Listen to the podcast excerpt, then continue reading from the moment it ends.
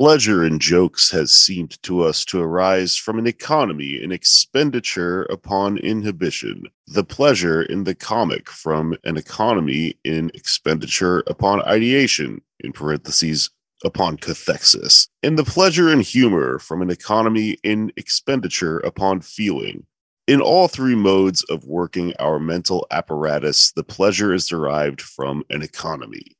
All three are agreed in representing methods of regaining from mental activity a pleasure which has in fact been lost through the development of that activity. For the euphoria which we endeavor to reach by these means is nothing other than the mood of a period of life in which we were accustomed to deal with our psychical work in general with a small expenditure of energy, the mood of our childhood, when we were ignorant of the comic when we were incapable of jokes and when we had no need of humor to make us feel happy in our life.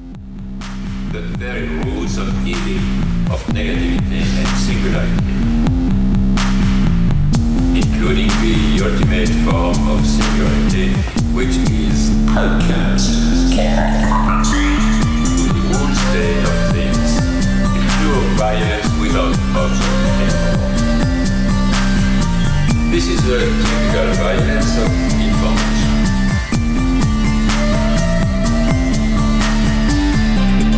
It's violent because what happens there is a murder of the real, the vanishing point of reality. Let's not have a misunderstanding here. Thanks for joining us on this week's edition of the Machinic Unconscious Happy Hour with Cooper Cherry and Taylor Atkins. As always, we're sponsored by the People's Institute for Revolutionary Semiotics. Before we get started with our guest today, just want to mention we've got a Patreon at patreon.com forward slash MUHH. Consider dropping us a buck a month or leaving us a nice review on iTunes we are bringing back Jake Flores, 2018 ICE Comic of the Year, host of the uh, Pod Damn America podcast, to discuss Freud's book, Jokes and the Unconscious. Welcome back to the show, Jake. It's been a minute. Thank you for inviting me back to discuss this hilarious joke book about yes, uh, comedy. Did you learn anything uh, useful for your act? Are you going to make some Freud jokes? I'm going to read the what I just read at the top. Joe. Oh my god! Nice. I begin every one of my sets from now on, and uh, the people will be rolling with laughter. it's kind of an Andy Kaufman bit, right? Just like start reading Freud and see what see what. Just read the, the whole book. React. That's yeah, that's just, your new act. Just yeah. read instead of the Great Gatsby. Read uh, was it the Great Gatsby that he he read? I think it was. Just read Freud's joke book, and uh, yeah, you'll have them. You'll be a star this book is so it's not even just this book as a comic when anyone tries to discuss comedy from like a technical standpoint like this for some reason it's always like the most over the top clinical and enraging and like weird and humorless thing imaginable. I don't know why it is. It's there's something almost antithetical about it, which is why it's cool that he tried to tackle it. Like I get what he's doing, you know, this book contains his specific version of that thing, which is like nails on a chalkboard to a comic. So it's fun like Taylor said in the uh, pre-show, I think this is really like we bait and switched you with this being a book about jokes and the unconscious. It would be funny if I was like going into this thinking like this is going to yeah, be right. hilarious. yeah, that'd be a good rib. Two hundred pages in, like when's he going to tell a fucking joke? Yeah, waiting for the punchline in this. But it does seem like a like a bait and switch, you know, where it's it seems like it's it's trying to approach a more popular audience. I think he writes this. Is it 1905? I forgot the time period. I vaguely remember we're seeing 1908 oh off the top of my 1908. Okay, so in 1905, he had written a book that I find actually funnier uh, called Three Essays on Sexuality. Uh, which, he's usually hilarious. Yeah, I mean, some uh, Freud is one of those people that he's actually a good writer. I know this book doesn't show it. I think he's a good writer. He can be funny. I think maybe without even meaning to. Like when we did the case studies on Schreber and things like this you know he's he tries to talk about sensitive issues like being fucked by god in a way that that is as you said clinical and dry and somehow it it's because of that disparity between the content and the and the form, despite him, you know. Yeah. Well, that is pretty funny. I mean, I can see that contrast. And uh well, I'm almost saying having read this book, I'm like, okay, I can almost see how he could see that contrast. Maybe you could make a Freudian case for that. I don't know. It was really interesting to read. I mean, like, I kind of went into it loathing it and then came out of it, you know, going, I think actually he uh at least got near some things. And it was very interesting to like go under the hood and try to actually think about what this thing that I'm constantly trying to Right. do in a writing sense is because basic understanding with people in comedy is more that like we're all dealing with something that cannot be defined so fuck you for trying to define it. And uh you know most people get it wrong. I mean uh, especially like the the thing you know that modern comics complain about a lot is you know i'm a shaman. I divine things. And these fucking stupid people from college are always coming in and trying to tell me punching up and punching down right? And that's like Mhm. completely reductive and looking at things in a you know they just it's insulting to the fucking thing i'm doing or whatever there's usually a lot of that going on when people write about comedy but i don't know I- i think i've got some some tools that might work having read most of this book.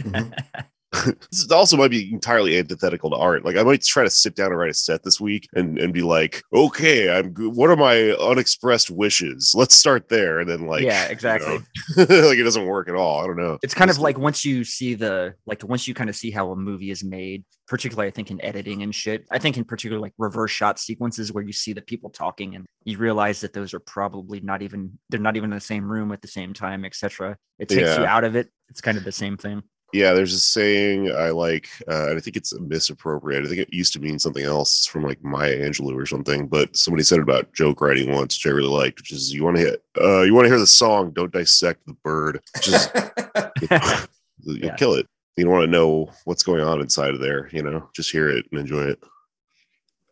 but for this book i think for me the bait and switch was more like this book isn't about jokes at all necessarily it's about freud's exploration of this kind of hydraulic model of the unconscious so like Mhm. I was thinking about like a balloon. The unconscious is a balloon. Pinch the balloon in one area, right? That energy or that that mass shifts elsewhere, right? So that's Yeah. kind of what's happening is your unconscious is like this sort of amorphous mass and there's zones of intensity on that on your body, right?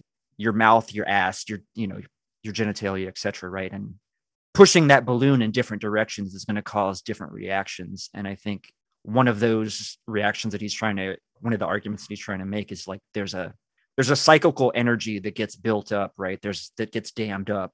And then through the joke that energy is is released right? Like so you have this this spike of intensity on like one side of the balloon and the joke helps kind of distribute that energy throughout the whole of the unconscious so that it doesn't overheat if you will I like the Yeah. balloon. I like the balloon metaphor. I've always thought of it as like a boiler, like a hot hot water heater or some shit. But I, I think the balloon is, is is more imaginative. Just thinking of the building up of pressure and, and letting it off, you know, because Freud even comes back to this thing. He mentions it very shortly in his writing on mourning, mourning and melancholia, when he kind of and he brings it up too in the Rat Man, if you remember, Coop. But the point I was going to make is I'm one of those people like dealing with loss. I have to make jokes, and I think that like my sister is the exact opposite. She she wants to she wants to to cry and have a good Right. cry, and I think that I come off as insensitive or cynical. You know, I come off as um, kind of a bad joke about like us losing our father or something like that. And I wonder, I mean, how do you feel about this? This i mean there's a repression right? Yeah, there's a repression in place, right? And that's the damming up of the psychical energy. I mean, I don't know. I mean, Freud's model, I think, is too simplified, but it does have some resonance, right? It does, it does illustrate something, I think, about how some aspects of how the psych, the unconscious can be impacted. And it's Yeah. definitely like there's something to do with language and words. You know, it's Mhm. he very interestingly talks about like this libidinal investment in words themselves. And I was thinking about that too, as far as it's weird that we invest, you know what I mean? Like you just broke your toe, right? But like if you stub your toe, what's the first thing that you want to do? You want to like yell out fuck, right?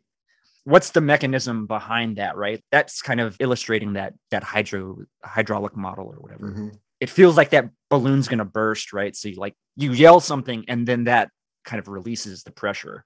Yeah, I like the balloon model. I like the boiler. In my head, it was like a hydraulic engine, I guess. Mhm. Like Yeah, that too. Yeah. uh, pistons. I was thinking about pistons a Yeah, lot, like right. firing and then like gas sort of coming out in the form of a laugh. You know, the thing you were describing about funerals. You know, I like I'm a comic. You know, I find somebody I'm somebody who's drawn to tell jokes, and like I I can't stop telling jokes at a funeral. Yeah. And I noticed it's definitely a defense mechanism. I'll be like rattling them off.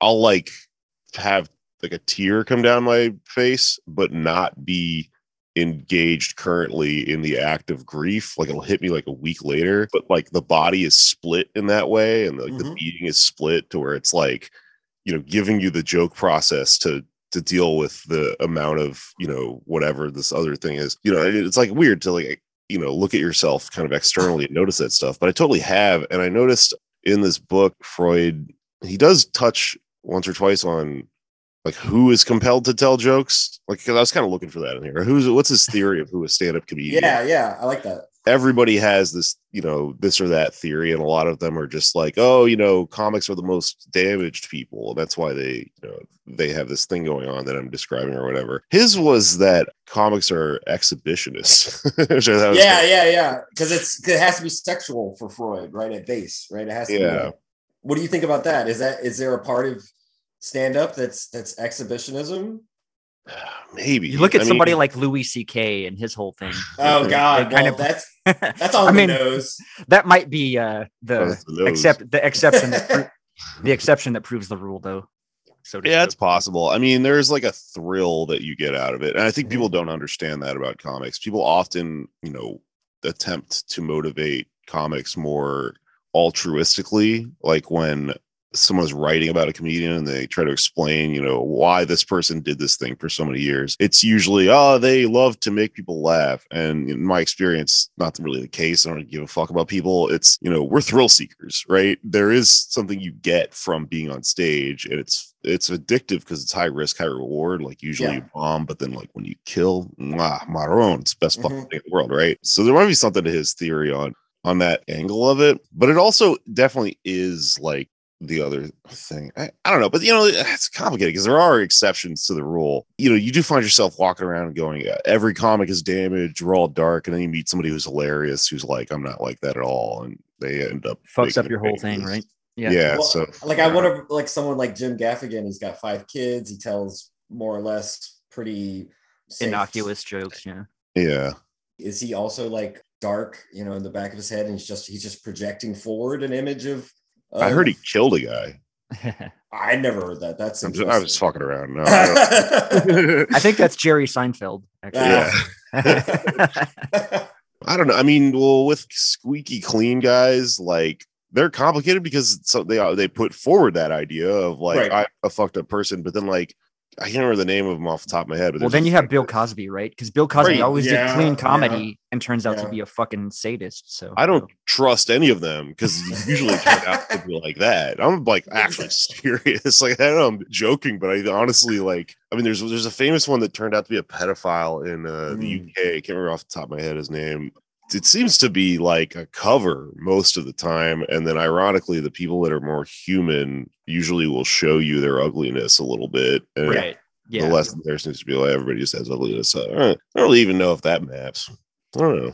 I always thought about like Bob Saget, you know, being on Full House and the character he played was, you know, Family Guy or whatever. But his stand up was, as you said, it's just, I don't know if it's some of the raunchiest, but it was, it was dirty jokes and things like that, you know? So Yeah. Totally different persona than what one would assume. You know, I, I never really watched it growing up, but my sister did. And I remember kind of, it was years later. I think it was watching Half Baked, you know, I'm like, hey, that's interesting, right? Bob Saget has a little cameo. Is he the one that says that you ever ever sucked dick for coke? Yeah. Yeah, like that? that's him. Right. Yeah. Well, I think what that tells you about him is like he's a filthy comic. Like that's who he was, and then I think he just got the job, yeah, Full exactly. House and stuff, and then had to play it. It was ironic, Yeah. Yeah. but he's a person who would like he he didn't put forth the clean Bob Right. Saget character as a way of hiding anything. He's he's sh- the person he show you he'll show you when he's free to do so is the filthy comic, Mhm. which then you know what happens. He dies and you hear nothing but good things about him. So right. Yeah. I mean, kind of proves what I you know Yeah. the tendency of well, I don't prove it, but you know it's one point in my corner or whatever. Who knows? we're keeping score. We're keeping score here. I am trying to figure this shit out. Although Uh, I I think it is kind of interesting though to think about, you know, I guess comics that don't cuss or whatever in their act. Usually it's like your uncle or your dad or somebody that's like, you know, uh, somebody who can make me laugh without cussing. Like now that's really impressive. And in a way, like if you're looking at Freud's model of this repression, that kind of has some currency, but I don't think it's the full story. So I just I don't I don't know. That's kind of like a a shitty devil's advocate comment, but Where there's a way you can't. just wonder- over- I just wonder what you guys think about that. I just, I real quick. in I this think- context, not like overall. Like this is not my joke theory, but I'm just kind of curious. I think there's Yeah. a way that you can rely as a crutch on on too much, you know, curse words and you deaden them.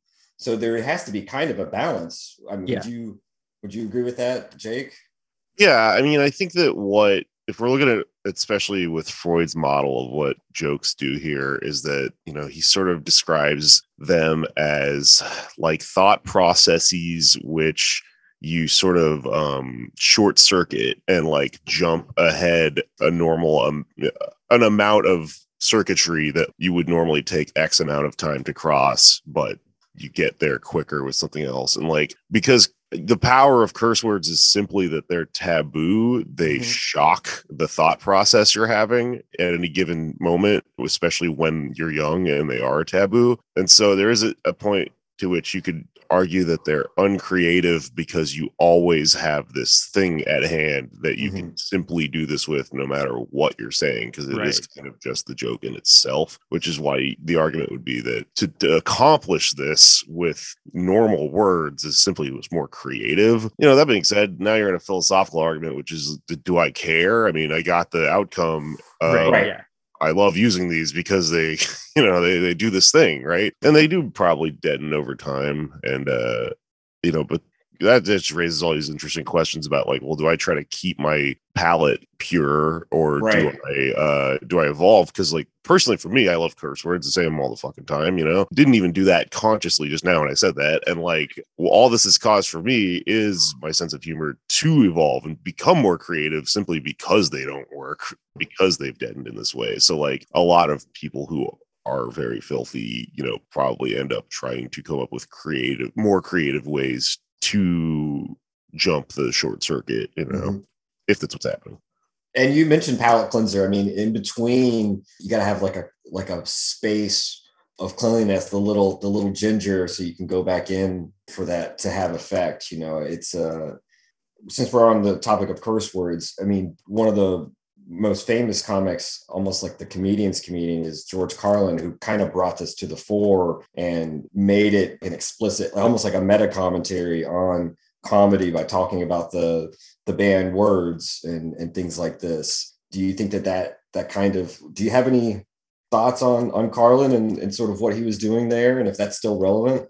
Yeah, I think it's absolutely relevant that he figured that out and sort of zeroed in on something that was strange about curse words that we all interacted with all the time without really consciously thinking about. It's just one of those things that, like, if you stop and think about it for a minute, it's extremely absurd that there are Mhm. forbidden Yeah. words. Yeah. Exactly. Right. Weird.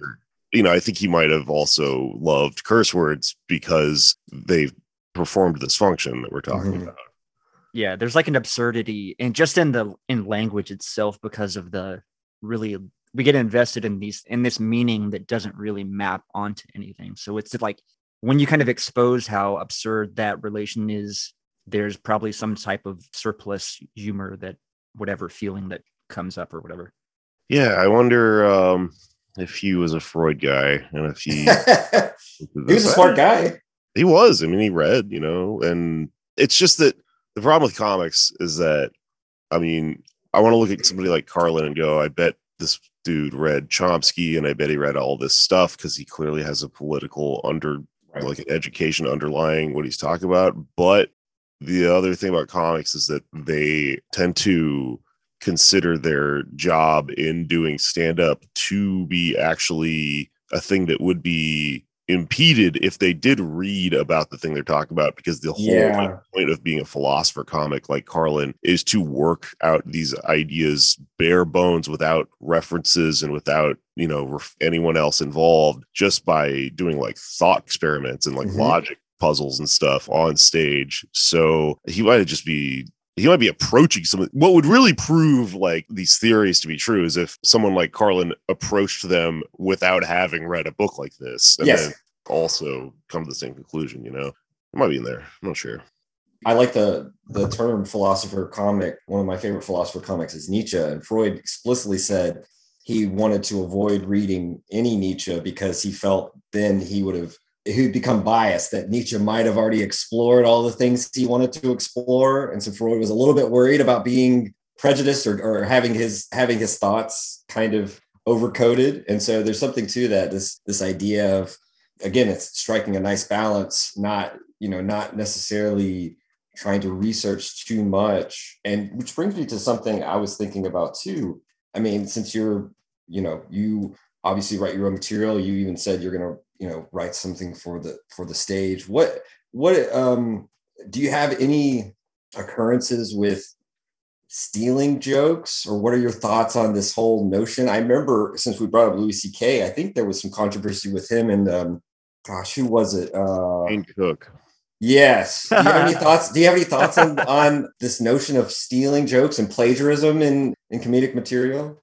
Yeah. See, the Dane Cook thing is hard to remember because it's three controversies ago with him. Yeah, exactly. Memory hold, but that's what would we all originally kind of know this guy from is because there was this beef about stealing jokes, which is so funny. I know someone who still thinks it's very important, and it's just so funny. Like in in being the age that me and all my friends are, having lived through history being alive again and you know wars and pandemics and stuff. So some people that are it's still like this is a huge deal. Cracks me up right? Because it's actually in my opinion not that big of a deal because most of what's happening when someone tells the same joke as you as a comic is what's referred to as parallel writing which is just that you literally you found something that is actually generally funny to the public and to the you know your peers and stuff by sitting around all day thinking about things and then coming up with all the angles you can come up with about something and it really tells you how very little material there actually probably is that hits us in this way that uh you know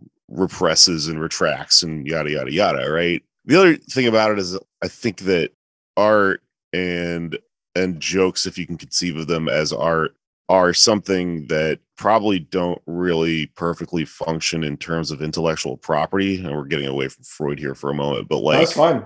to me, and it's communal practice. And so Yeah. trying to force it into a thing where you could even conceivably define someone as having written a joke all by themselves is a farce in itself because whenever you create art you create it on the shoulders of everyone who came mm-hmm. before you. And when you make music it's like you know you play a g chord. Did you invent the g chord for that Yeah, song? right. no of course not right? We're all using pieces. You would not be able to write a joke without the community of other people you live in and you also wouldn't be able to fucking tell it because as freud points out that it only exists kind of between two to three people at any given time uh well I, humor i guess he describes as something that you could just sort of take in yourself but then you're not buying and selling that experience right Mhm. there's also people who do get caught that whole series of events that involved carlos mencia louis ck Right. And uh, Joe Rogan and all these people who are now doing other things in the world. Uh, back then, I mean, they did sort of expose a few people for having sort of probably deliberately picked up jokes. Right. And that is a thing that comics do. I think, especially given that, like I said, you know, they're motivated by the thrill, not the actual you know experience of sharing joy in the world it's it's very thrilling to, to tell jokes and have them kill. So people are tempted in stand up to take a joke that they know works, probably something that makes them laugh, and then just take it and do karaoke with it, essentially, just tell it as if it was theirs and then get the laugh. And that only happens probably because we're dealing with this art form as a commodity in itself, because like jokes do work like that in real life. You do just tell jokes that you heard, you repeat them. It's a good time. Mhm. It's fun to tell them. But specifically when we're dealing with capitalism and this idea that you, you know, they are intellectual property and that they belong to the person who told it first. And also it's theft if you do that and then charge money for it. Right. It raises all these problems that, you know, in my opinion, are unsolvable in this situation until we do the thing. You know what I mean? Wink, wink. It, it actually didn't get us that far from Freud because in the technical section, he does say very much what you're saying about how it is a communal experience, and when a when a new joke takes life, it takes this life of its own and it spreads very like quickly. memes too. I mean, you Yeah. look at this in the terms Yeah. of memes, and it just exploded Yeah. even further. A lot of the little theoretical elements here are really interesting. Familiarity being an element of the joke. Mhm. That's kind of, I think, what the device within memes are: is the familiar familiarity with the meme itself, totally. and then you add that difference. So it's like it's using that contradiction between the familiar, like, or you're familiar with two things, but you can put them together, and there's some type of surplus jouissance to doing that, or some kind of comic effect. Like condensation maybe happening between two things. I don't know. Mhm. We'll have. I have to leave Taylor to the con. I kind of skipped the parts about condensation. Well, the condens the condensation was just uh, you already kind of described it uh, really well. No, uh, I was going to say Jake- unconsciously. Oh, okay, never mind. Well, I mean, in the conversation collectively, but Jake, the way you said it, I really liked it. Talking about it as short circuiting, right? Kind of like jumping, jumping ahead a few steps, right? And condensation works in that way, specifically with, I mean, one of the first jokes he talks about are uh, kind of these portmanteau words, which like Lewis Carroll was famous for this, you know, with um, chortle, you know, it's, it's chuckle and snort, you know, these ways of kind of cramming in more meaning in, in a smaller space. It's again an economic model of, you know, saving time, saving expenditure of cycle energy, blah, blah, blah. But I like your use of the notion of short circuiting. And that's that notion. You may or may not know this guy, Slavoj Žižek, who is a philosopher who like is kind of famous for his jokes, right? His, Oh, I love Zizek. Yeah, you love Zizek? Okay, good. Yeah, he's hilarious. So that notion of short circuiting, I think, is a is a good catch-all phrase for for this notion of the of expenditure. Yeah, because it's like a drive circuit, right? yeah, Don't Deleuze and Guattari get into something about who gets into the circuitry of desire? I feel like this is something we've discussed or I've read. well, that's I mean that's Lacan, that's psychoanalysis, that's I mean even Freud's talking about about this, but but Zizek especially, you know, with with his jokes. And what's so nice is he I like it when he tells a lot of the Eastern European jokes and the fall of communism and and he's very clear about how jokes a lot of times were being told as a way of you know not just escaping the internal censorship which is what Freud really focuses on but bypassing these external censorships Right. That's a good point because whether internal or external, it's masking something. And you do see jokes throughout history that serve to to mask something for like a social external reason like that. That's just reminding me of a story somebody told me recently about their friends who are all Colombian working in uh like a warehouse or something and they were getting in trouble for using the homophobic slur, but they were using it on each other, joking around. But they're like, another employee complained, you know, that person was actually offended. And so they switched it to saying it in Spanish, and then the boss figured it out. And they switched it three or four more times. And then they eventually were all dying laughing, calling each other like a doorknob or something like innocuous or whatever. But they all understood what they were saying, you know? And like, I mean, that's like um That's an Uh, that- interesting look at form and content, right? yeah. and inside outside groups right you know Yeah. Yeah. I mean, that that's one way to distribute the circuit in a way that that it can go beneath the like vigilance of the censor. And when I mean when Freud's talking about internal censors, and he hasn't yet come up with the idea of the superego, at least by name, but he's he's definitely thinking of it very much so in this book That's when he's point, yeah. When he's talking about this kind of way of bypassing criticism, whether it be internal or with those whom we're sharing the joke. And the form of the joke is one way to kind of bypass that criticism. And this is what he'll try to do and link it to his theory of dreams, because what does the dream content do in its different transformations of the the wish is to bypass that kind of conscious level of censorship that would balk at the audacity of the wish, right? You know, and and be able to disguise it, as you said, mask it. Yeah, you know, I just thought of another really good example of that external version, which is just the "Let's Go Brandon" thing is Oh. kind of doing this. in that the joke is that other people, I guess, ostensibly don't get what that actually means or whatever. So it's this like collective in group, out group thing or whatever. The same repression has to be shared amongst the group for the joke to work. Yeah, right.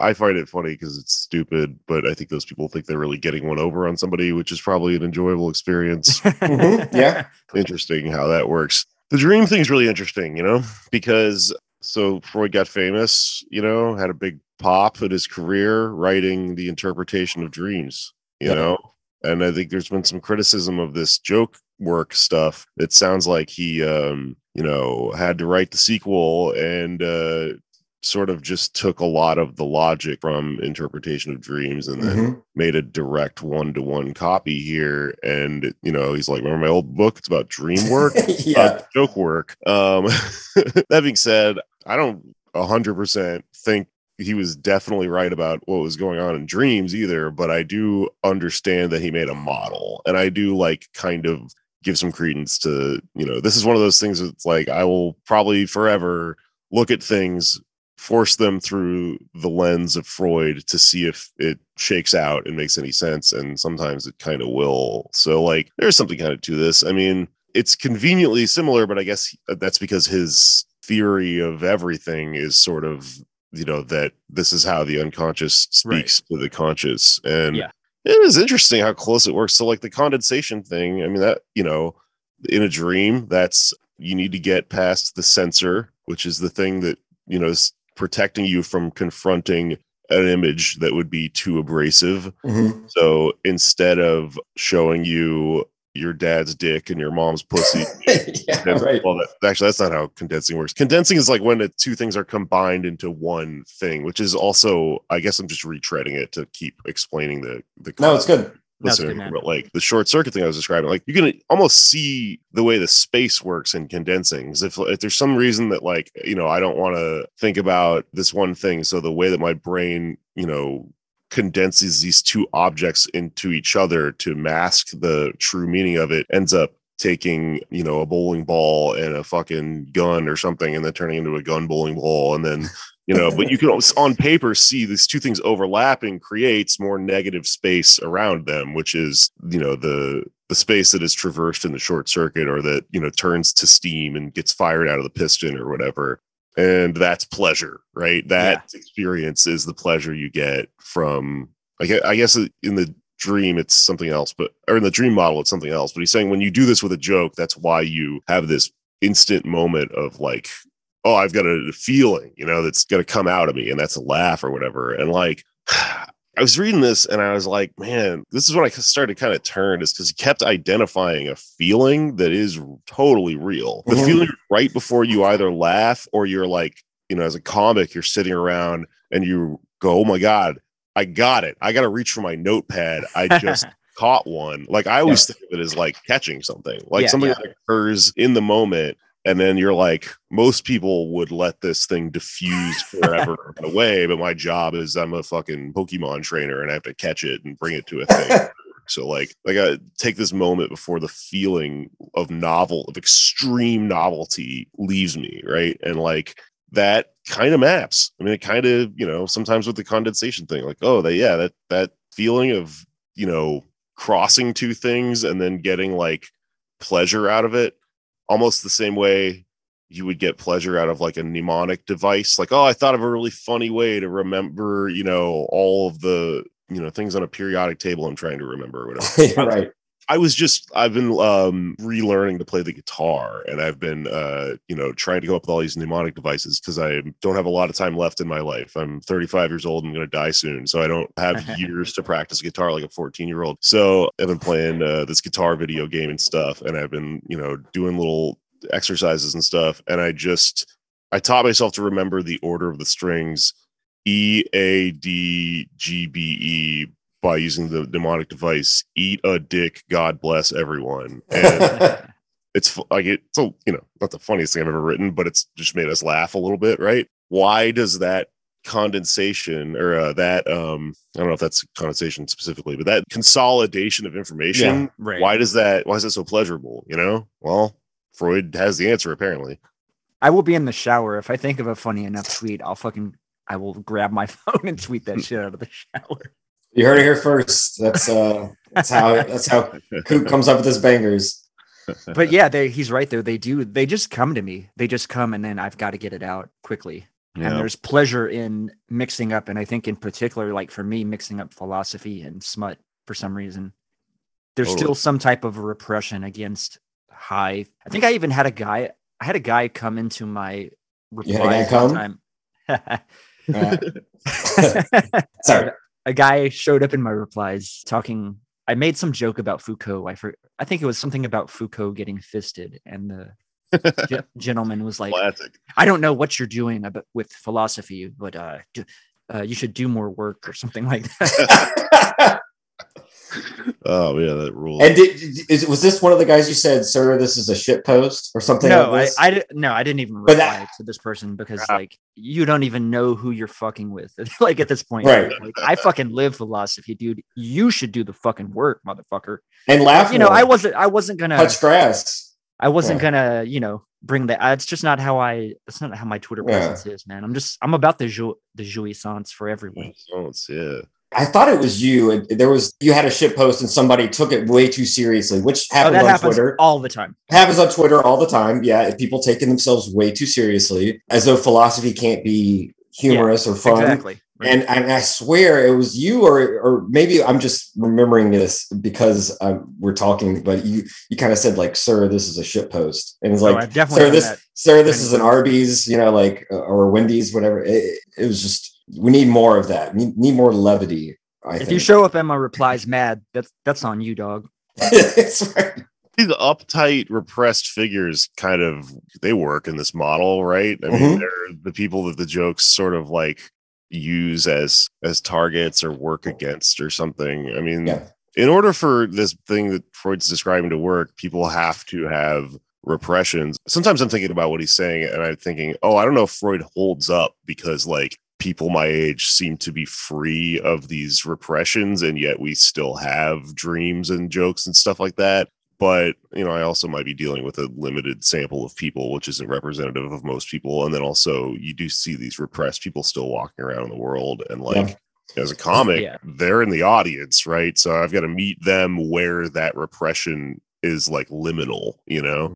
Is that like playing the room? Do you you start to feel out in a set kind of i mean do you have like a set that you're going to like go through no matter what? Or do you do you start to feel a vibe in the audience? Can you say anything about about that? Yeah, absolutely. I mean, the best comics know that you play the room, you know, and I think like a lot of comics get frustrated because it is easier to just do a set that you've got worked out and assume that it's going to copy and paste Mhm. and work everywhere. And like, you know, with like what's going on right now with the massive nexus of information that we're all sort of working through, the thing where comics are getting mad about getting canceled, you know, I, I always tell them like that's part of playing the room. Like, yeah, I understand about me is that honestly, I'm a far more filthy person in my sense of humor than you'll probably ever know, unless you come see me on a, like a Friday night late show, because that's the only time that the room is really like acceptable. Because we have to, because everything is online now. You know, there's like ten thousand people that listen to my podcast. I don't really punch that hard on it. I mostly it's just kind of goofy, and I go, you know, here's what we can get away with every time we do it, and and uh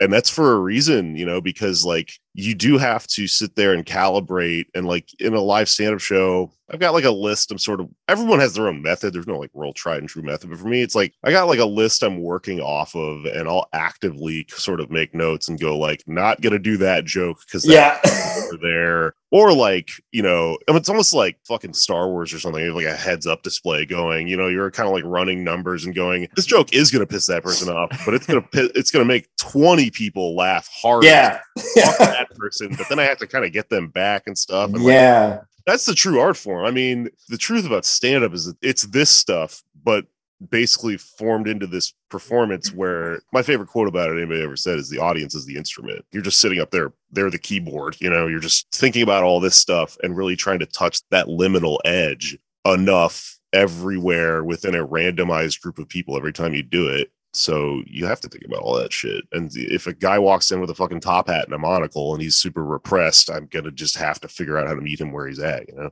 You were joking about earlier about you know people talking about comedians being shamans but i think this does map a little bit onto these practices of the chief and shit that we've looked at in anti-oedipus and the way that sort of the chief's role was to m- more so to mitigate conflicts within the tribe what's one of the best methods to getting people to to mitigate that conflict is to make them laugh right?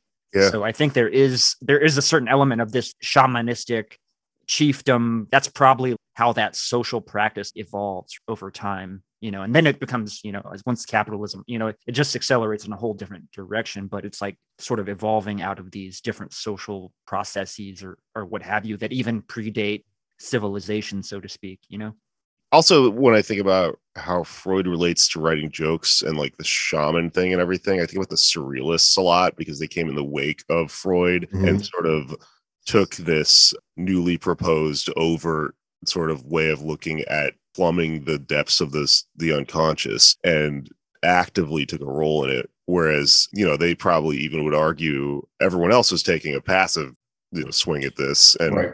Creativity does come from the unconscious, but they were doing stuff that someone like David Lynch does, where like Mhm. you know you ask him what his movie's about, and he goes, "I have no idea." You know, exactly. that's not how you write a movie. And like with writing jokes, a lot of times you find that's true. If you sit down with a piece of paper and you write jokes on top of it, you'll be staring at that piece of paper for like hours because that's Yeah. not how it works. Or if you are like on assignment and you're like, I have to write a joke about Ukraine or something, it's like way more difficult because you're like trying to intentionally do it. Whereas the surrealists, you know, would have told you that, yeah, you know, I mean, look at what Freud's describing here. It's this thing that kind of comes off as a byproduct of Yep. stuff that's like stirring within you, and you just sort of have to catch it passively, you know? I like that that idea of I think Coop and I talked about this a few weeks ago, but it's it's kind of like consciousness can get in the way. I use the example of um, uh, being up at bat playing, waiting for a pitch. If you just relax but focus on the pitch, that's one thing. But if you're thinking actively of like, okay, how's my stance? How's you know, you're if you're overthinking it, my swing needs to be, you know, whatever. If, if you don't have that muscle memory to rely on and you're in your head, it's not going to work. You're going to Yeah. strike out every time. I had this is- issue more with pitching. It'd be like, I- Okay. Okay. if I was thinking about throwing a strike, couldn't fucking do it. yeah. If I was in my head thinking about throwing the fucking ball, like I just I couldn't fucking throw a strike. You're going to throw it in the dirt. Yeah. Yeah. The backstop, whatever, for real. Like Mhm. literally, like this actually happened to me. I would be like, I can't, I Oh, just uh, can't do it.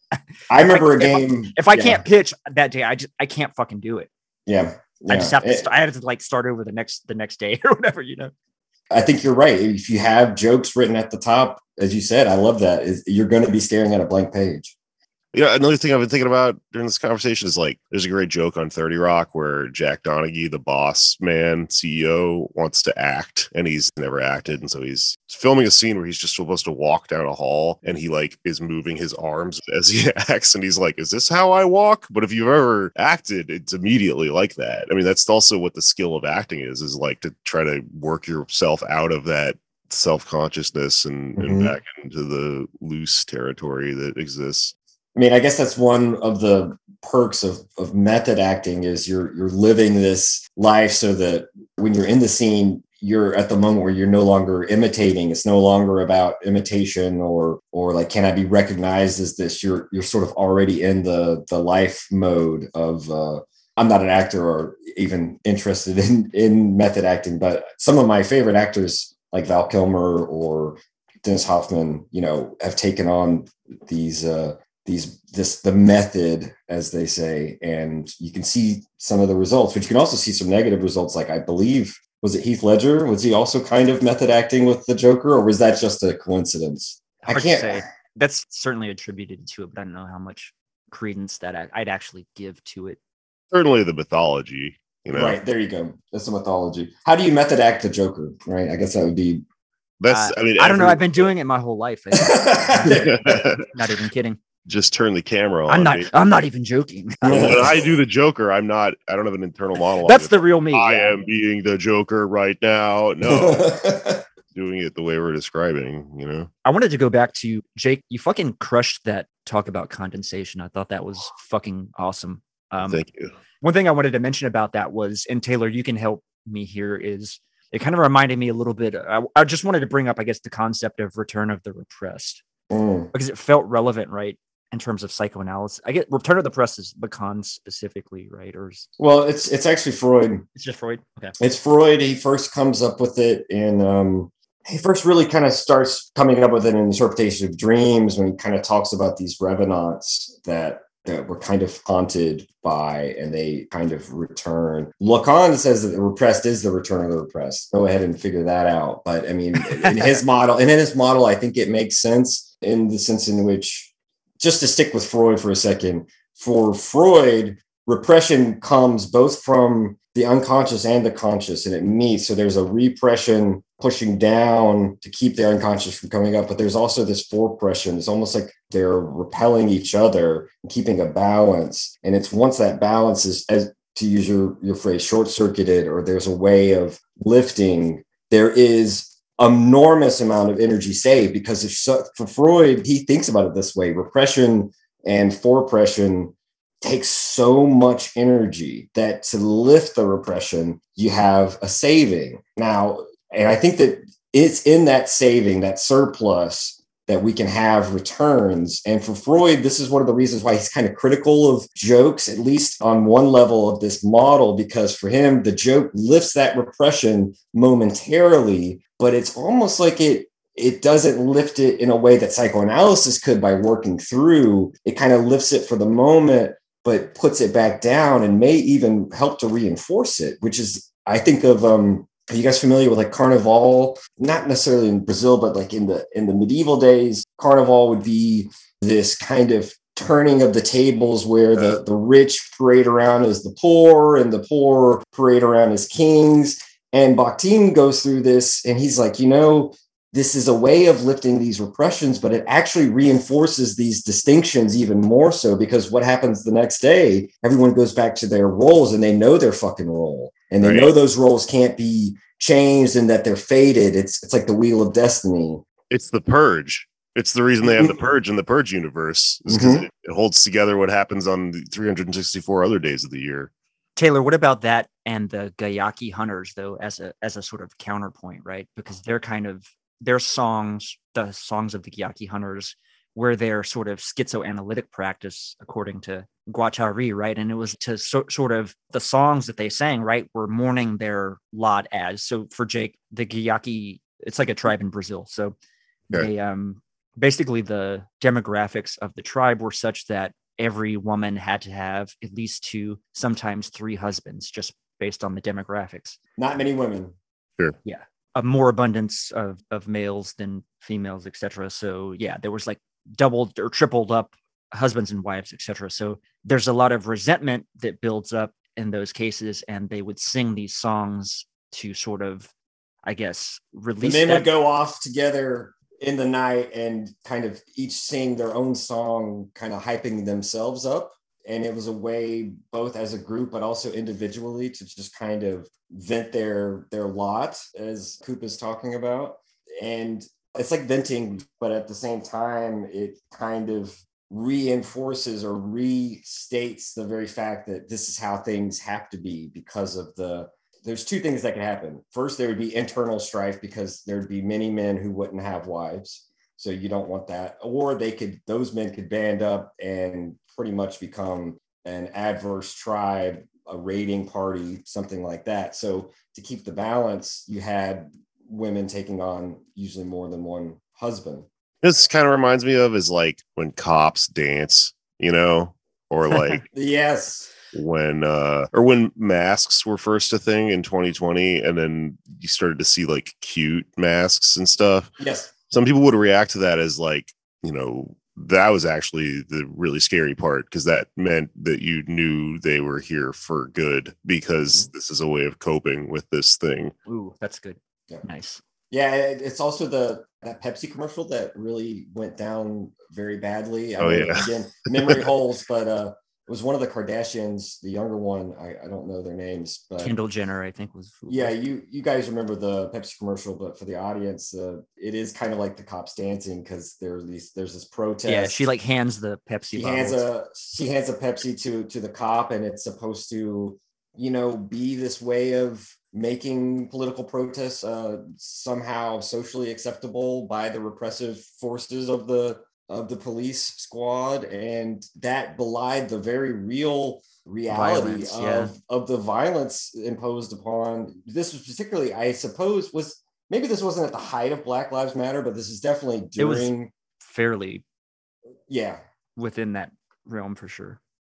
so it it's it's a very just tone deaf to use that phrase type of commercial trying to capitalize off of and making really making light maybe not making fun but definitely making light uh, whitewashing let's say of the reality on the ground Okay, what about the recent Super Bowl commercial where they had the fucking Doctor Evil talking about climate change, and it was like a it was a car commercial. i didn't see this but Oh, hold on, I have to fucking pull this shit up because this is too. i can imagine it was it These like things God- are making me laugh. These are hu- within under Freud's model. This is humor because it's just a thing, and then I'm laughing at it. It's not like a thing. I'm. I guess we're retelling it to each other, kind of. yeah we Yeah, kind of they are. had a Like, fu- they had a fucking we're giving Oh, God. examples I'm of going- jokes this is gonna telling the fuck up my- so my browser history is wrecked for going to this Fox News link. Uh, we're going into joke analysis, right, Jake? So it's it's not as funny because we're reminding us of the jokes and uh, but it just reminded me like yeah it's like a gm super bowl commercial about electric cars with dr evil is that's not even funny you fucking sick fuck. That's fucking demented and sick. Yeah, who is this Well, who's With- gonna buy a car because of that though? I mean, like ultra spectacular Super Bowl level commercials are also kind of draped in this, I like kind of irony. The stuff that David Foster Wallace talked about being like very postmodern. There is kind of this understanding, like something like the Doctor Evil commercial. I think I could be wrong, but I think what's going on there is that the people who made the commercial know that we're going to talk about the commercial, not that we're simply going to enjoy it. That Yes, we're going to be see, like, gotcha oh that makes like, sense they make money if everyone in America makes fun of the commercial and goes, "Whoa, geez, what the hell?" You know, and it's Yeah. like, right starting a controversy yeah that makes sense okay yeah, and that becomes like a kind of market and a Viral, yeah. in itself too. Like you set up something for then the audience to laugh at and feel autonomous in a sense, as if they are smarter than the thing. You secretly set up a situation where you cause them to laugh. So, I don't know. It's fucking bizarre how that can work. it's like the um tom hardy meme that's bait basically yeah, that's bait. Yeah. Yeah. yeah. I was thinking about this too, as far as the Guayaki hunters, because of the also this discussion of how like you don't laugh at your own joke reminded me of the Guayaki hunters not eating their own kill, the prohibition of incest as well as kind of an interesting thing, and like how this now I, I don't think that this necessarily always is the case, but you need this third person. Freud Yeah. talks about to create this humorous triangle. It seems like you can laugh at your own joke, but you can't be the first one to laugh at your own joke, right? I mean that that might kill the joke. And Baudrillard kind of says if you're the first one to laugh at your own joke, you kind of destroy the the social collective sharing that the joke is meant to be a part of.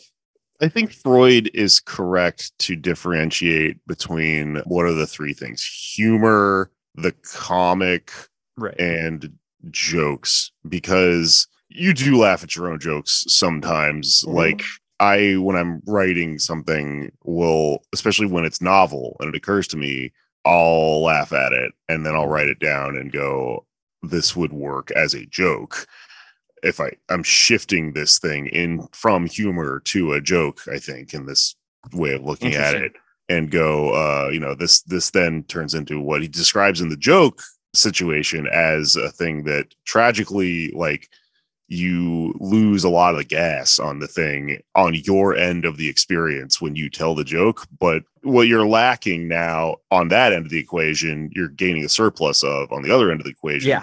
Person who's hearing it is hearing it with extreme novelty and they're hearing it, you know, like you grabbed it and you're you have control over it. You harnessed it. That's the word I was looking for. Mhm. Like you're hearing it harnessed in a certain way. So I think that is probably how you would square that circle because it is confusing. Because you want to say, well, if he's right about this, then you never laugh at anything. But I think it's because when you're laughing at it, it's it's taking and a different registered, yeah. yeah. You can't tickle yourself. That is something that you might think about when looking Yeah. at this. Uh, That's a good point. the, the feeling of physical, like whatever the fuck is happening, being tickled. I don't know what that is, but like it definitely has something to do with novelty or something because it has to. Surprise, yeah. Yeah. You can't surprise yourself unless you have memento shit going on or something. Or you're on a lot of edibles. yeah, yeah. You're right. There are fucking people who might get high enough to go, fuck you, Freud. I can you don't tell me what I can and can't do and you know, accomplish some of these things, but I don't what's going on there. I think it's also funny sometimes like you'll hear a, a comic laugh at their own joke and that that makes you laugh too. Yeah.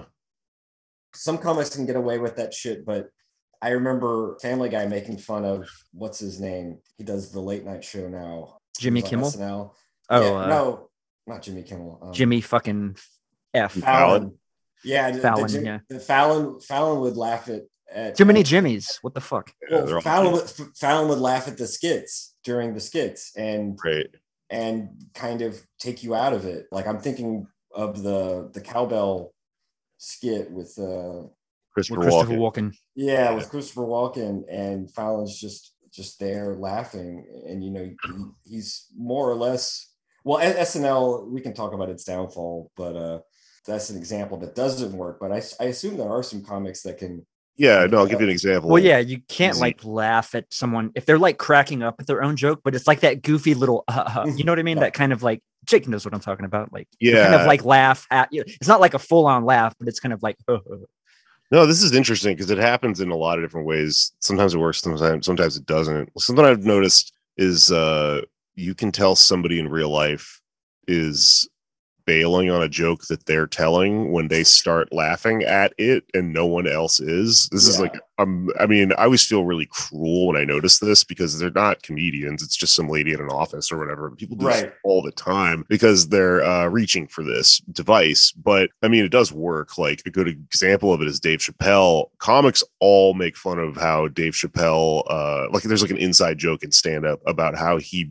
he does this thing where he takes the microphone and he bangs it on his knee and he like slaps his knee with it. That's when he's broadcasting that this is the punchline to the joke. Kind of sounds like cheating, but it is like a device and it does work. And like Cosby also was like a master of this. It's always funny because every comedian is a canceled monster to bring anyone up, whatever. But like Cosby would do this thing where he would tell stories sitting down and he would pull the microphone away from his face while he was talking so that he uh, would become quieter and sound farther away. And then we got to this big ass climactic punchline of the story, he'd pull the mic closer so it became loud and slap his knee at the same time. And all of this stuff is like, you know, it's it's like accessing like mirror neurons or something in you that make you empathize and suddenly start laughing with him, especially because he's speaking with such authority and control. So there's something to this, I think.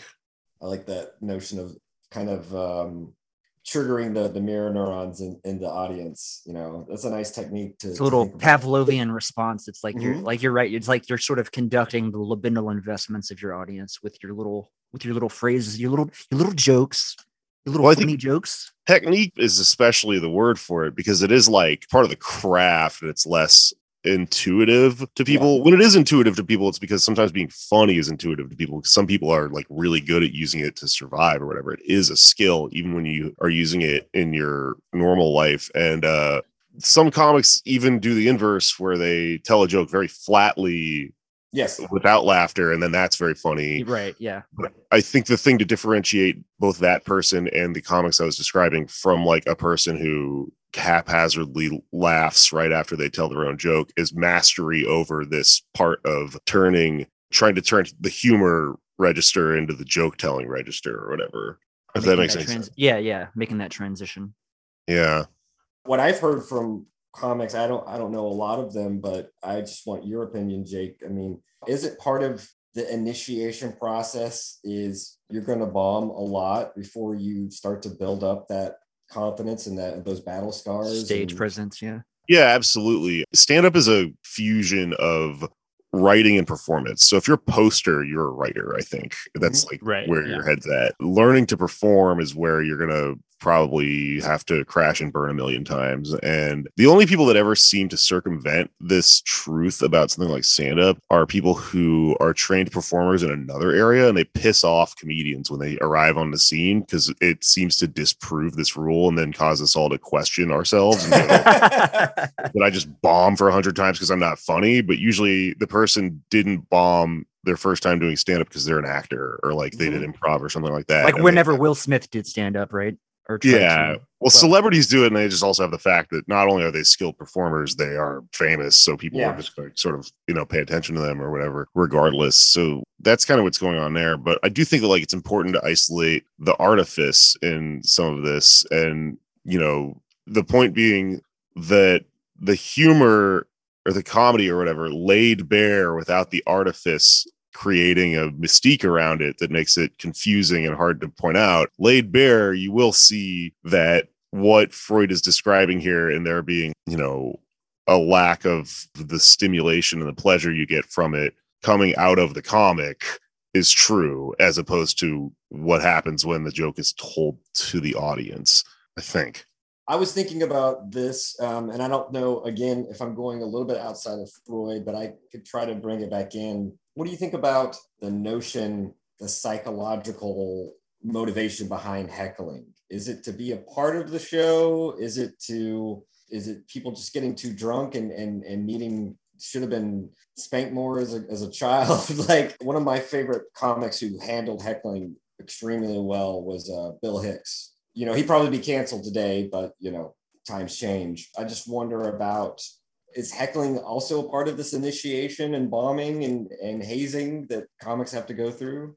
I mean, it's a, a thing you'll encounter eventually if you do stand up. So, in that sense, it's hazing, but it's not as though it happens more the first time you're there. I think you're probably onto the right track when you said it's that people want to be part of the show. What's happening in performance a lot of the time is an illusion, you know? What you're doing when you do stand up, the reason it works is it's sort of boiled down this thing about performance in general which is that there's an inherent deception, which is the lie is I didn't write all this stuff. I'm saying it all right now off the top of my head. Everyone knows that isn't true, but when you engage in a performance that's done well enough, you suspend your disbelief for a moment and you're able to follow and pretend that the person is saying all this stuff as they say it. And same thing goes for TV. Like I, I don't smoke weed anymore because it just started giving me panic attacks, and I think it, it hits me way too hard. But like, I mean, it did get me super high when I smoked it, and I remember having this experience a lot of the times where I would try to watch TV, and I wouldn't be able to watch Seinfeld and go, "This is Jerry and Kramer," and they're Right. diner. I'd be like, "These are actors," and it Yeah. would be a, it would to lay it bare in a way that was extremely unpleasurable. Yes. And uh but it made me think about what it is to make a TV show. You know, it's an illusion at all times, and it's kind of absurd if you think about how Yeah. often we stare It's at a box utterly in absurd, yeah. rooms and like wonder whether the guy on the screen is going to make it over the Grand Canyon on his motorcycle or whatever, knowing it's, you know, if you thought about it, it's all fucking bullshit, right? So like I think what's going on with hecklers is, you know, it almost kind of is making me think of that thing in I'm assuming you guys have seen hypernormalization, the uh, Adam Curtis documentary. No. Uh, really? Oh, do you know Adam Oh, Curtis? It I know. sounds it, familiar. yeah. I've seen Uh, some of it. Yeah, I know. just just I know give me what the you're talking rundown. about. Yeah. Yeah. give me the rundown. Ooh, okay. Well, you guys definitely should check out Adam Curtis. He's a Okay. um a documentarian who uh sort of is in this wheelhouse. He deals with a lot of, you know, philosophy and stuff like that and uh psychoanalysis and all sorts of things and creates these grand theories of what's going on over history and stuff. Um and he puts really weird cool music in his documentaries and has access to all this BBC what do you call it? Of the archives. So he makes Mhm. visual collages and shit. Super popular on the left. People called him like the left's. People have called hypernormalization loose change of the left because it just radicalized so many people in like 2016 because it came out right before Trump got elected and stuff. But he talks about this thing that happened where somebody did a an experiment with where they created a this is like in the 70s i think like an early computer program right around the era of neoliberalism sort of becoming you know into existence and uh all it was was that if you you sat down to this computer and you said hello to this thing, it would know how to say hello back. And then it would say, How are you? And it would start asking you about your day. And then more and more people became able to like become tethered to it. Mhm. And it's artificial, but people would sit there in the experiment and open up to this thing and become addicted to it. And it's so dark to look at now because it makes us think about our phones that we stare Mhm. at all day and have this artificial relationship with, especially over things like Twitter, where you sort of are being rewarded for saying things and, you know, getting these little dopamine hits and stuff like that. But I think with the heckler, you got somebody, especially because they're, you know, loosey goosey, you know, they're they're lowering their inhibitions, drinking and stuff. I think that they're letting themselves engage in the show in that way, even though if they really thought about it, they would realize this is like an absurd thing to This do is cringe. Yes. Yeah. because it's a facsimile of it. it's a one-sided conversation and i think hecklers decide to resist the impulse or to not resist the impulse to give in to the impulse to make it a two-sided conversation Right. Hmm. There's a whole exhibitionist thing. I wonder at work. That's there. true. It's a counter exhibition. Right. Right. yeah yeah i mean it's like touching the stripper you know Yeah, there you go. Right. Exactly. getting that you're not supposed to do that you know? Yeah. That's you're breaking that fourth wall, and uh, I like. But you're right. This uh, some of the best ways of I've seen hecklers dealt with is this. I'm having this one-sided conversation. You're. This is not your hour or 30 minutes or whatever. And but you do have to remind them like yeah. i mean this is- exactly. what a like i mean i'm not using this as a joke but like what a stripper is doing is a a fantasy of the fantasy is this woman The really wants fantasy of to stand on seduction. Yeah. lap Right. you know and like is really interested in me and a person it can work so well that a person gets lost in it and Yeah. thinks because they're high and stuff and they're having a time like that this is really happening and like the bouncer or whatever is the same as the comic jolting you out of it and going you you got- you got too into it there for a second this is artifice you have to fucking stop you know yeah. I have a question for you, Jake. It's totally off topic as far as Freud goes, but just kind of curious because I'm sort of a neophyte, I guess you would say. What is anti-comedy? And I asked this question specifically because I just last weekend I went to uh, I went to the Creek and the Cave and I saw Stavros. By the way, they had a twelve dollar what was it? Fucking Delta Eight joint, but you could only smoke it outside. It was something i like saw that fifteen on your- bucks. Yeah, yeah. I definitely posted. I posted the menu from it because I thought it was pretty funny.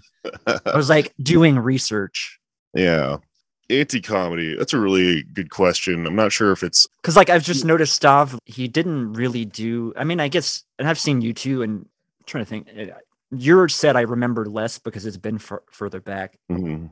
But it feels like there's less, I guess, setup punchline type shit, and it's more like storytelling. Although there are both, you can do different, and you can do with them both at the same time. I'm sure, but yeah well i would say um setup punchline comedy and like storytelling comedy that's just a difference of long form or short form anti-comedy is usually a term that it refers to people that would approach comedy with a sense of irony and sort of make fun of comedy while doing comedy so you know there's something very vulnerable about doing stand up so in the hipster years, you know, in the years when everyone was wearing the little glasses and the plaid shirts and everything, and there was some sort of massive phenomenon of uh, postmodern disaffectation happening among young people. People would come to open mics, and like me and my friends would be, you know, these young, drunk, sort of karaoke crowd type of people that had bonded over the nature of doing an open mic, which is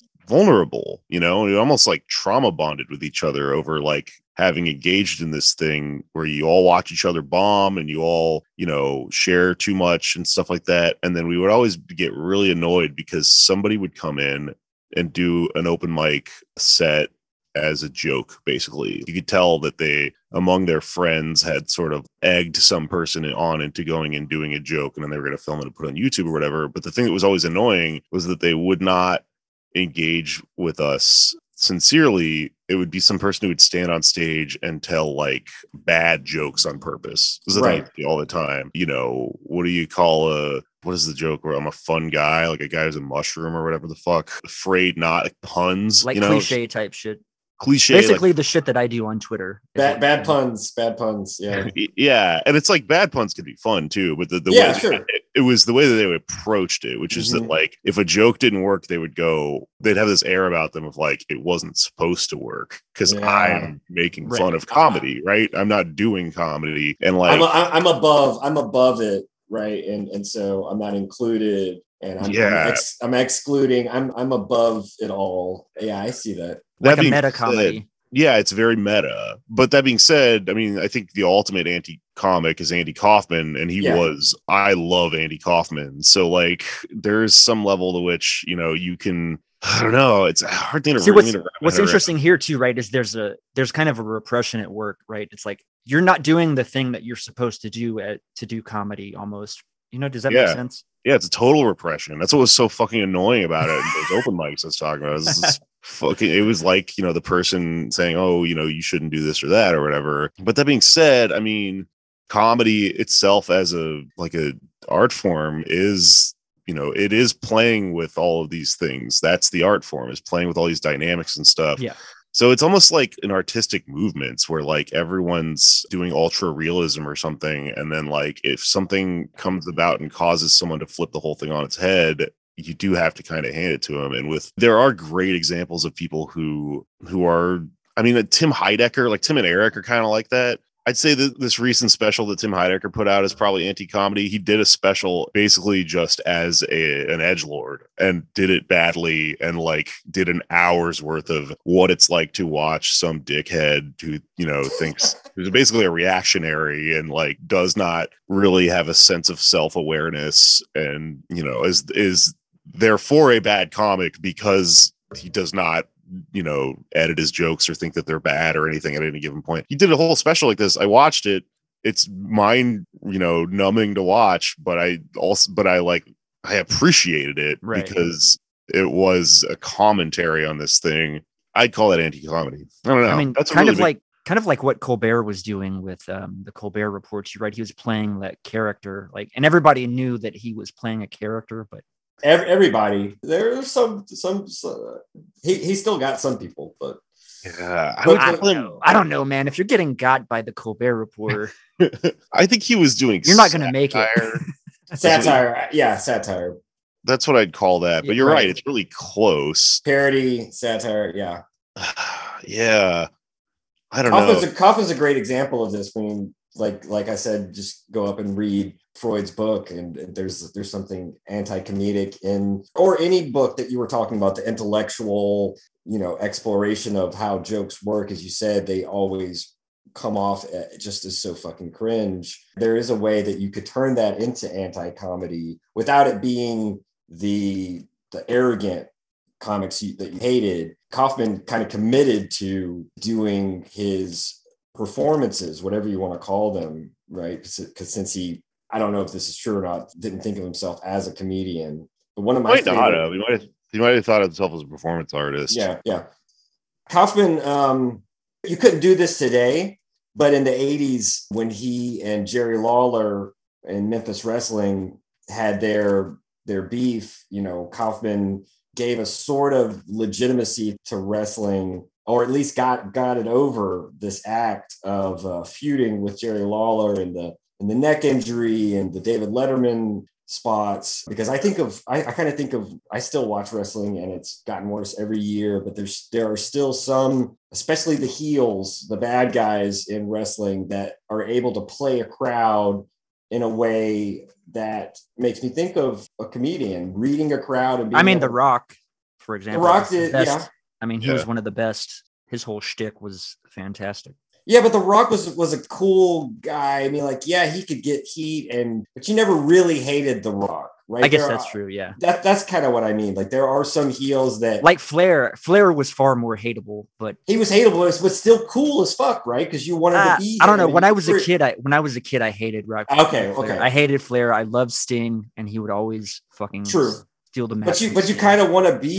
You wanted to be Ric Flair because he was the jet flying, you know, kiss stealing, wheel dealing guy. I mean, like, but there are some really shit heels that know how to piss off a crowd, and I wonder if there's something similar in that aspect You know of the spectacle of wrestling. I think that you might have. I think we might have figured something out here. I'm spitballing here, Yeah. but I think this might be a good definition of anti-comedy, which is okay. So you know, Freud talks about the third person a lot, right? What's going on in joke telling a lot of times is I'm the joke teller. I'm telling it to a second person, and then there's a third person who's sort of like watching this whole thing happen and getting the byproduct effect of like the spectacle, right? Watching the whole thing you see this a lot in online culture. Somebody pointed out like Reddit and stuff and like podcast culture recently that there's like a all of the people that are fans of like podcasts and uh posters and stuff like that are kind of taking on like a Renfield sort of character I yell at everyone on Twitter and I get yelled back at and stuff, right? Most of the guys that come after me, I'll say, like, uh, you know, well, you suck and you aren't a good comic. And they'll go, that's not the point of what I'm saying, because they're there to speak on behalf of another person, right? There's this weird third position people are taking and going, you know, I'm just here to cheer on this other person. This is very much like pro wrestling, right? So they're watching. meme. Yeah, it's the Apumi. Yeah.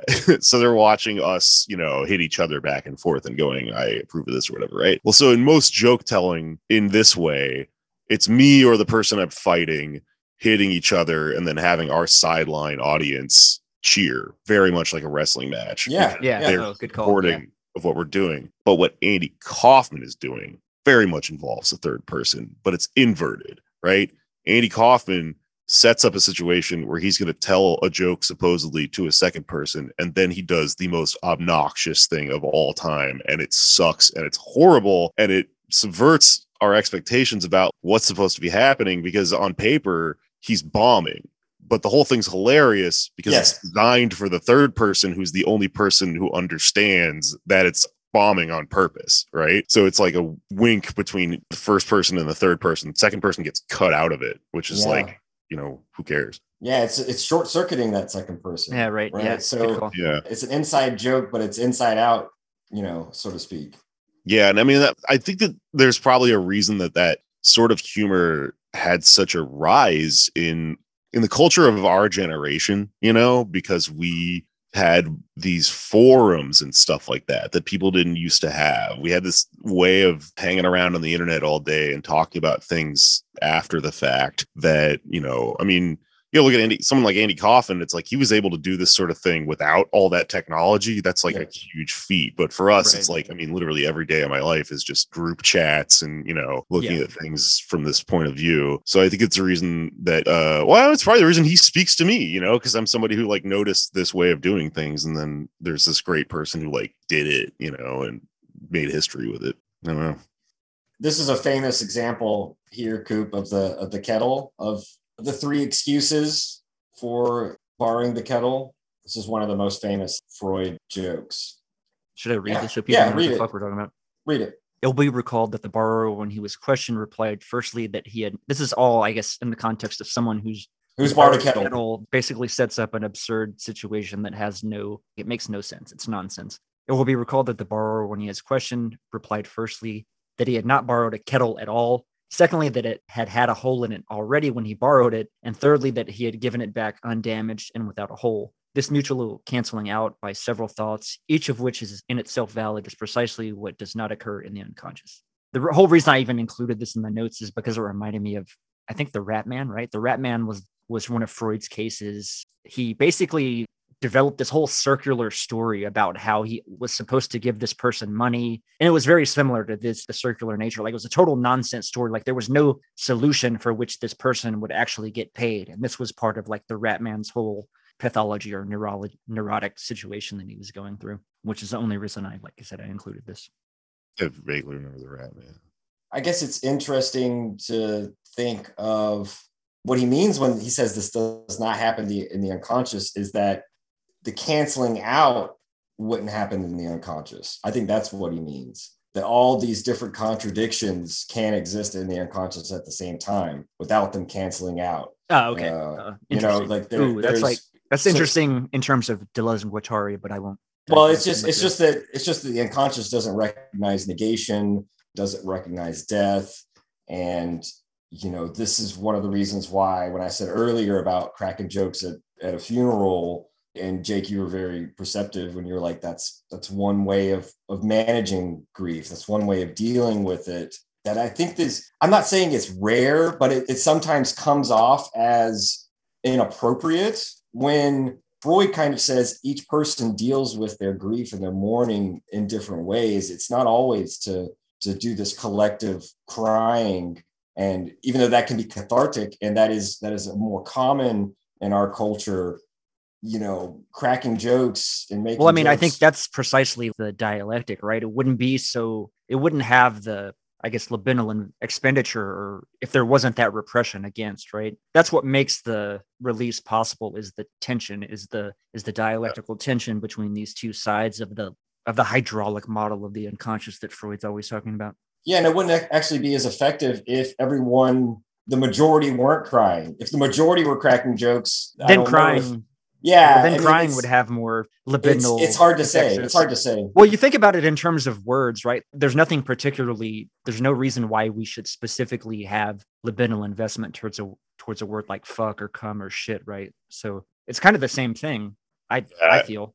I've been thinking about this a lot lately because of every week in comedy there is this, but there was recently a person getting called out who's white for saying the N word, right? Rogan had to apologize for saying the N word and stuff. And there's all these failing philosophical arguments you'll hear in defense of him, which is, um, you know, basically if you're a fan of a comic like that, you'll say, well, it wasn't racist because their intentions weren't racist and yada, yada, yada. And it's like, you know, pretty much move the goalposts a million times in defense of this person. But what's, what's always so fascinating about these people to me is that they seem to be insisting upon a situation in which you as a comedian should be able to do these taboo things that that you define yourself by by being a transgressor you know? But you should be able to do them 100% of the time without there ever being consequence. That's kind of the world that a, a comedian wants to live in which is absurd because if there was a 100% rate of success with Everybody would be doing it. Yeah. well, it wouldn't be a joke. Like it wouldn't be funny, I guess that's right? The whole right, yeah. point of the joke is that you're it's like a risk, right? So I think that they're like not seeing this dialectic thing you're talking about, where like it doesn't work unless it's edgy, right? It's not edgy unless it's Yeah, you know risk exactly. of failure. So it seems to me that as a comic, the only way that makes sense to engage in stuff like that is to accept the failure when it happens. But uh, that doesn't really seem to work either. So this is one of those things where I'm like, this is just capitalism needs to just not exist because it's this doesn't work. You know, this job doesn't really make sense. Now it's interesting. We were talking about condensation and jokes, and you know, I was thinking about your podcast name. It condenses at least one or two jokes, right? Pod damn America. Yeah, Um, I mean, I'm not sure if listeners remember the whole controversy when Obama was running for office the first time, but he had associations with a certain preacher who was taken out of Jeremiah Wright. context. Jeremiah Wright. That's hilarious that you say that because doesn't Pod Damn still have the Jeremiah Wright opening? yeah, yeah. That's that's overt, hilarious. yeah, reference to him. Yeah, which is But- hilarious that you brought that up. The coincidence is too fucking good. but but it, but it also is punning off of Pod Save America, right? Which is kind of a Yeah. Okay. yeah. It's like a that's a that's a condensation, right? yeah. It's kind of a. It's like I think there's three things going on there. It's like triple condensation. Yeah. Okay. Which is you know a ten dollar word for a pun, you know, or like a play on words or Yeah. whatever. It's a little corny even at this point, but It's but that's- clever. Yeah, but that's that's functionally what it is as a joke. Yeah, it's condensation for sure. What's what's the third thing then that I missed? Just that it's a podcast. I mean, because you okay, okay, okay. one way, like if Goddamn America didn't exist, the sermon calling a podcast "Pod Damn America" would just be a condensation of a "This is my podcast" and "Pod Save Am-" Wait, no, maybe not. Maybe I might be getting that backwards. All right, well, yeah, I see what you're saying. There's definitely some condensation going on there. It would just be an inversion of Pod Save America. It wouldn't have that extra Right. Benefit, and it may not be as funny then. Yeah. Yeah. There's a really good, I mean, this is like so much internet humor is just that, like people's uh, Oh, yeah. handles online, you know, or just you came up with Chairman LMA Ow or whatever the fuck. But That's funny. there's a podcast I like a lot. It's about the service industry. It's called FOH, which is like my favorite version of this ever because FOH, if you work in the service industry, means front of house. Mhm. Fuck they're out like, of here. Uh, it also means fuck out of here on the internet, which is an insult, which is a thing that you would say if you worked in service industry, probably. Right. Right. Exactly. That's great. I really love. See, my favorite thing is to put three or four different levels of joke into the pun to where, depending on who reads it, they're getting one element Yeah. at least. Doing a lot, and I, I don't always get it. That's another thing Freud talks about, right? Is how something's more pleasurable when you like are getting the reference in the thing. And Yeah. like really where I came around reading his take on jokes like that is that stuff like this is stuff that I've arrived at personally as a, you know, a comic and a comedy writer and stuff. It's also stuff that like the history of comedy people have sort of isolated. Like I remember reading a book about how they write The Simpsons. It was written by a bunch of old Simpsons writers. And like one of their philosophies was that they wanted on a couch in front of a TV, anyone watching The Simpsons, they wanted there to be able to be like a child, an adult, and an old person, and all of them laugh at a thing for like different reasons. So a lot of jokes on The Simpsons are physically funny, which would be funny to a kid, you know, Yeah. and they're like maybe is some, you know, timing thing going on that a more sophisticated person like an adult might get. And then like for uh I guess the older person, the idea the example they used anyway was that there's all these references to like radio plays from the 1960s and stuff The like topical that humor. jokes, yeah, and like really obscure references and stuff. But those, if you're watching a show like The Simpsons and you get like a joke that they make about naked lunch or something, and you're the only adult in the room that has read that or knows who William S. Burroughs is or whatever, there is a feeling you get, and Freud describes that like it's it's directly proportional to how hard maybe it is to get or like how much you think you're the only person around that got it Yeah. there's a quote about God, when he talks about that there's like a quote about like, laughing hardest with yourself or something like that Yeah, right. I, it's the uh, it's the I understood that reference meme, the Captain America thing. yeah This is what my whole my whole shtick on Twitter is based upon uh, getting exposed, exposing the business, Taylor.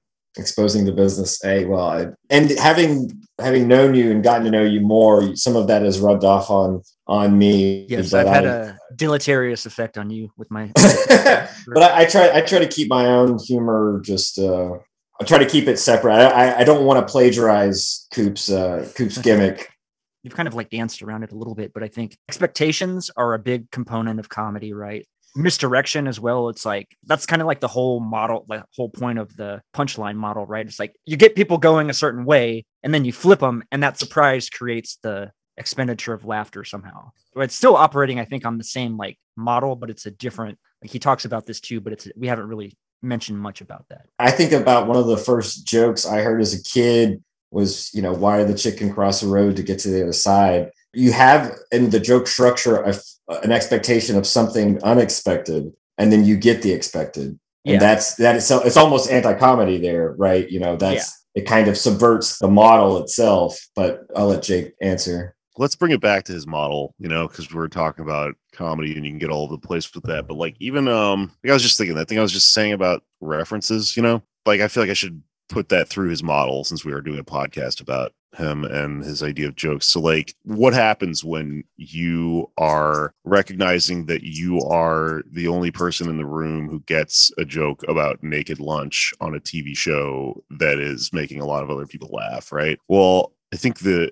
this like the space the surplus that's being expended there is you're realizing in a smaller group of people we could just speak in this reference to naked lunch that we would both understand but we can't because there's other people around who wouldn't get it. So i'm feeling pleasure in in imagining for a moment a world where that becomes like a signifier the same way that like let's go brandon or whatever the fuck does you know? Um it's become shorthand or whatever. With jokes that's there's there's this thing that he described that I thought was really interesting and made a lot of sense, which is that in a joke, you have a line of dis- something that holds the person an amount of the listener's attention to a degree that they then do not notice the contradiction that's happening like behind it or something and if you can and that's you know that's that's misdirection in jokes right misdirection is like kind of understood to be an inherent quality in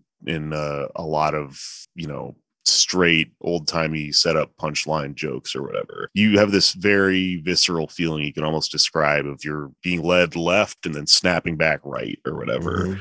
God, I'm struggling to remember that he, he compared that he compared this process to dreams, and I, he said the dream does this. The dream doesn't need the distraction. It doesn't need the thing that holds your attention in a certain direction because the dream operates in a different way. It's purely because you're conscious and you're in the conscious and not in the unconscious that you need something to uh, keep all of this stuff kind of behind the scenes for a brief moment. I thought it was really interesting. yeah, Um, the, the dream's just trying to keep the function of the dream is just to keep us asleep.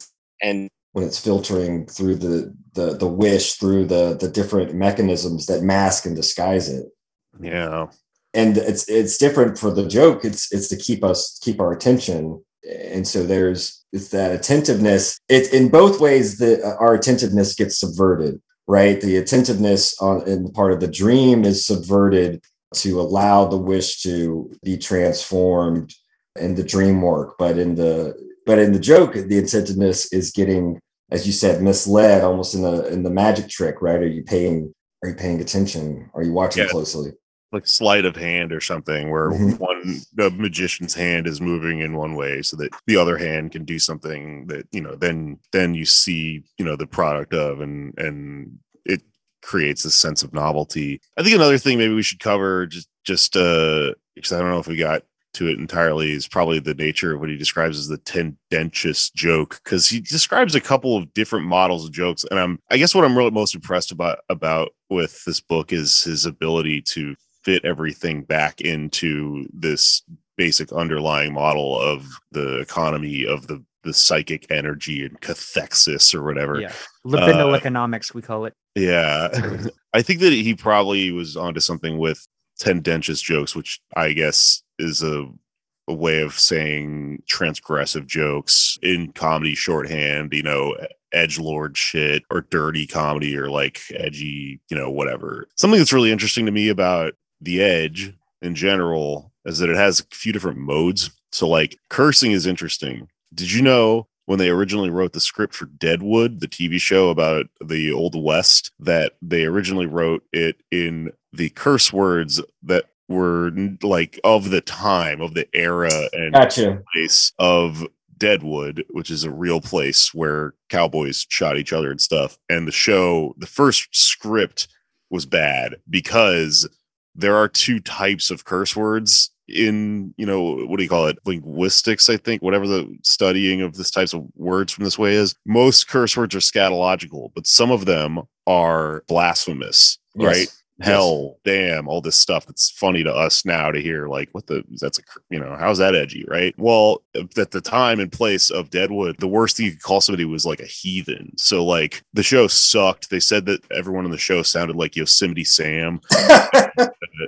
And then uh, they changed it famously and made, made this show great by switching anachronistically to scatological curse words. So now you've got this great main character. If you've never seen the show, Al Swearingen. The thing everyone knows about him is that he calls everyone cocksucker, and it's Yeah. like awesome, right? That's really interesting. but that that's related. I brought that up for a reason. So like what he's saying about tendentious jokes is that anything that that occupies you know one of these spaces like scatological or blasphemous or whatever that the person is is capable that a person can be capable of making taboo in their own mind. In dream work we do this masking to make it able to be you know slipped past the censor and visible in a dream. In joking we're consciously doing this because Mhm. we have things you know like shit and piss and cum and also i guess for some people who really have jesus in their brain the fires of hell you know all of these things too far if you were to just say them to somebody. So your mind has come up with this way of plumbing it out of the unconscious into the conscious world you know almost like a trojan horse or something by like slipping it through you know through this this thing we're describing whether it be you know using the distraction or the the misdirection or like condensation or whatever but like explaining this a lot to try to map out what it is because I do find this to be kind of true. I mean, everybody made fun of this comic a couple weeks ago, Whitney Cummings, because she was defending Rogan for the N word thing or whatever. And she proposed this model pretty crudely, but uh, you know, it's still a model, which is that she described the comics job as guiding you through a spooky mental haunted house, as she put it, or whatever. Okay. Okay. It's funny because it, it's I think it, there's some degree to which that is a thing that comics do, but there are complications in the argument she was making about it or the implication. One being, I think the major thing is to understand that it's probably not Joe Rogan's job to guide black people through the trauma of the N word, right? That's Yes. Yes. a black comic could probably do that a lot better, right? And without the audience rejecting the graft in such a way. But that being said, there is like if a black comic did that, you know, if a trans comic talks about their own experience to trans people, if the pain is oriented in a way that's uh you know dynamically like it works better or whatever then uh this is a thing that you know most comics will tell you you know we're damaged people you know we're we're hurt people and we make medicine because we experience pain more than anybody else you know so we understand it. And so like this tendentious thing he's describing i mean i think i think that's really what is at play with specifically comics that obsess with the edge and it is well meaning but it's just such a volatile fucking thing that most people don't have a mastery over it and it slips out of their hands and fucking hits the wrong people all the times and that's where all the controversy in the comedy world of like today comes from but i gotta say more than anything i think i really agree with freud on this point some things you can't get away with saying so you say it in a joke you know Yeah. yeah. Oh yeah. I'm just fucking with you. Random fact about Whitney Cummings is that she I think she has a master's or something and she wrote like her thesis on Baudrillard. I wouldn't be that surprised. She's um she's a store rat, and so uh, you know is kind of within the realm of like the category of people that I'd often make fun of myself. But I've noticed that I've followed her quite a bit, and she doesn't really succumb to a lot of the stuff that the culture of like the comedy store really warps people into. She does a lot of the time because she's a comic and she works there, but she breaks sometimes. And I've heard her say very smart things, which is why I was a little hesitant to make fun of her over that spooky Right. mental haunted house thing, but I still did because she's a comic and we Right. all, you know, entered into an agreement with each other. Yeah, you gotta bust each other's balls, right? I mean, Plus- that's part of Plus, it was probably more about her friendship with Rogan than like her actual concern about anything like related Right. to comedy. I think, in my opinion, but whatever. yeah, I think so too. She probably knows it wasn't quite apt. yeah, or maybe she doesn't. Maybe it's an unconscious, right? There you go. Maybe her name Cummings is a condensation of Kind a- this was great getting to work through some of this. I'm glad that in the end, Freud got you at least partly on his side and, and didn't completely just turn you off. As I said, I'm glad you skipped that second section, the technical side of jokes, because you've already got that down. So he could have done nothing but further annoy you. He's approaching this work, at least in the guise of science. And so there is that air that gets uh, added to his technical side. So, you know, I can't fault him for trying to proceed in that mode. And he's not a stand up comic, you know, like he's, but yeah, he's in general, you know, give him what, three stars, maybe three and a half stars. I think I'm going to go back and uh, probably read the whole thing at my leisure at some point. Maybe I'll hit you guys up and we'll do a follow up or something because I love it.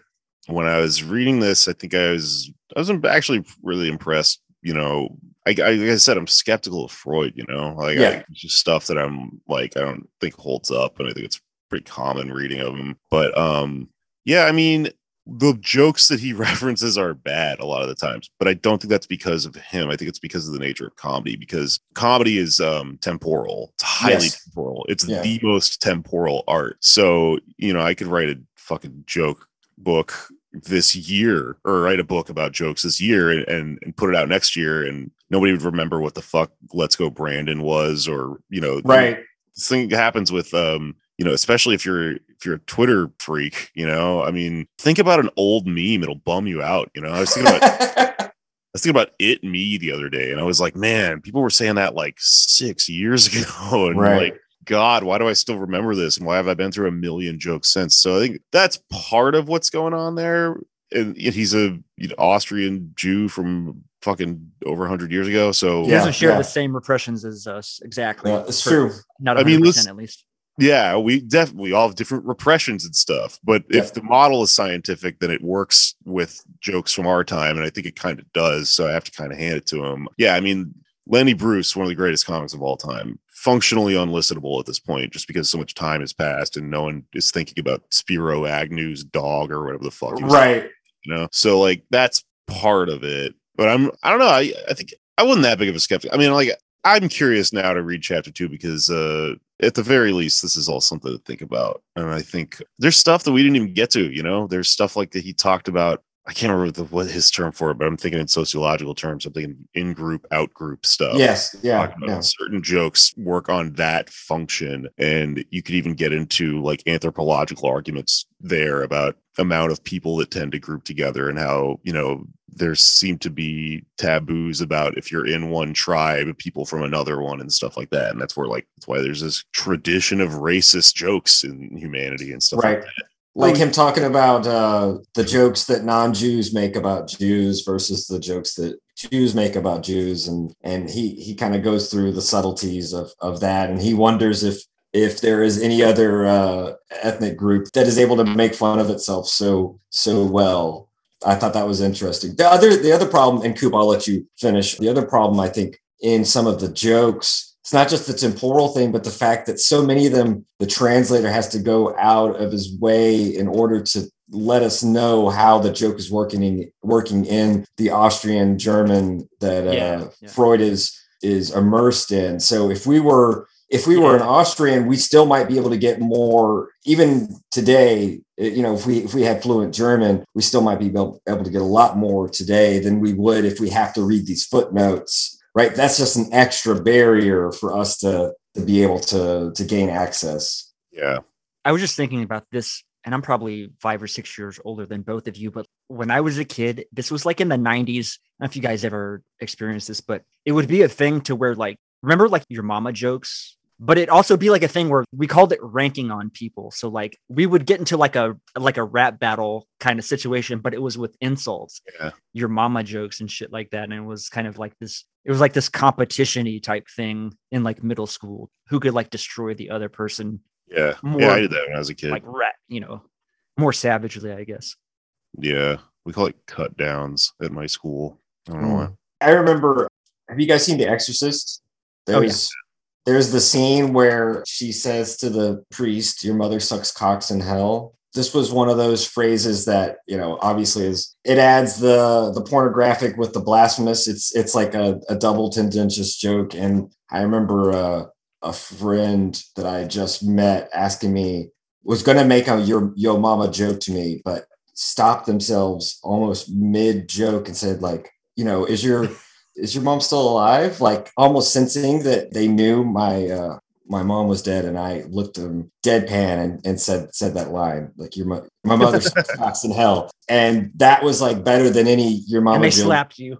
Could, well, I, I I was just thinking about how I used to use humor as a defense mechanism, not just in grieving, but as a child when I would be getting picked on for my name, like being called Gaylor and shit like that. You know, just all the jokes we all deal with and learning to self denigrate and learning to, to be funnier than they were making fun of myself. And you get them to laugh and then you kind of win them over to your side. You know, I'm sure we've all dealt with that Some situation. afternoon special shit right there. Yeah, I mean that's like a total real thing though. That's something you hear in comedy circles all the time. Everybody's freaking WTF interview, they'll talk about, "Oh, I was a fat kid and, you know, I decided to if I was the person who made fun of myself first, then no one else really could. And that Mhm. totally is a function of comedy. And I think it's why there's this cliche about so many, you know, sordid, cynical sad sacks doing it and stuff. That was uh,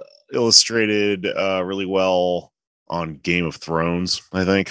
Yes. The early episode or chapter, depending on whether we're talking about the book or the show. Tyrion, yeah, he comes to Bran, who's newly crippled, and he tells him that you need to take the thing that's different about you and wear it like armor, and that way no one can hurt you. That's Yep. he's describing what it is to be a funny person, and same thing, you know. And Yeah. Tyrion was very funny, so it made sense.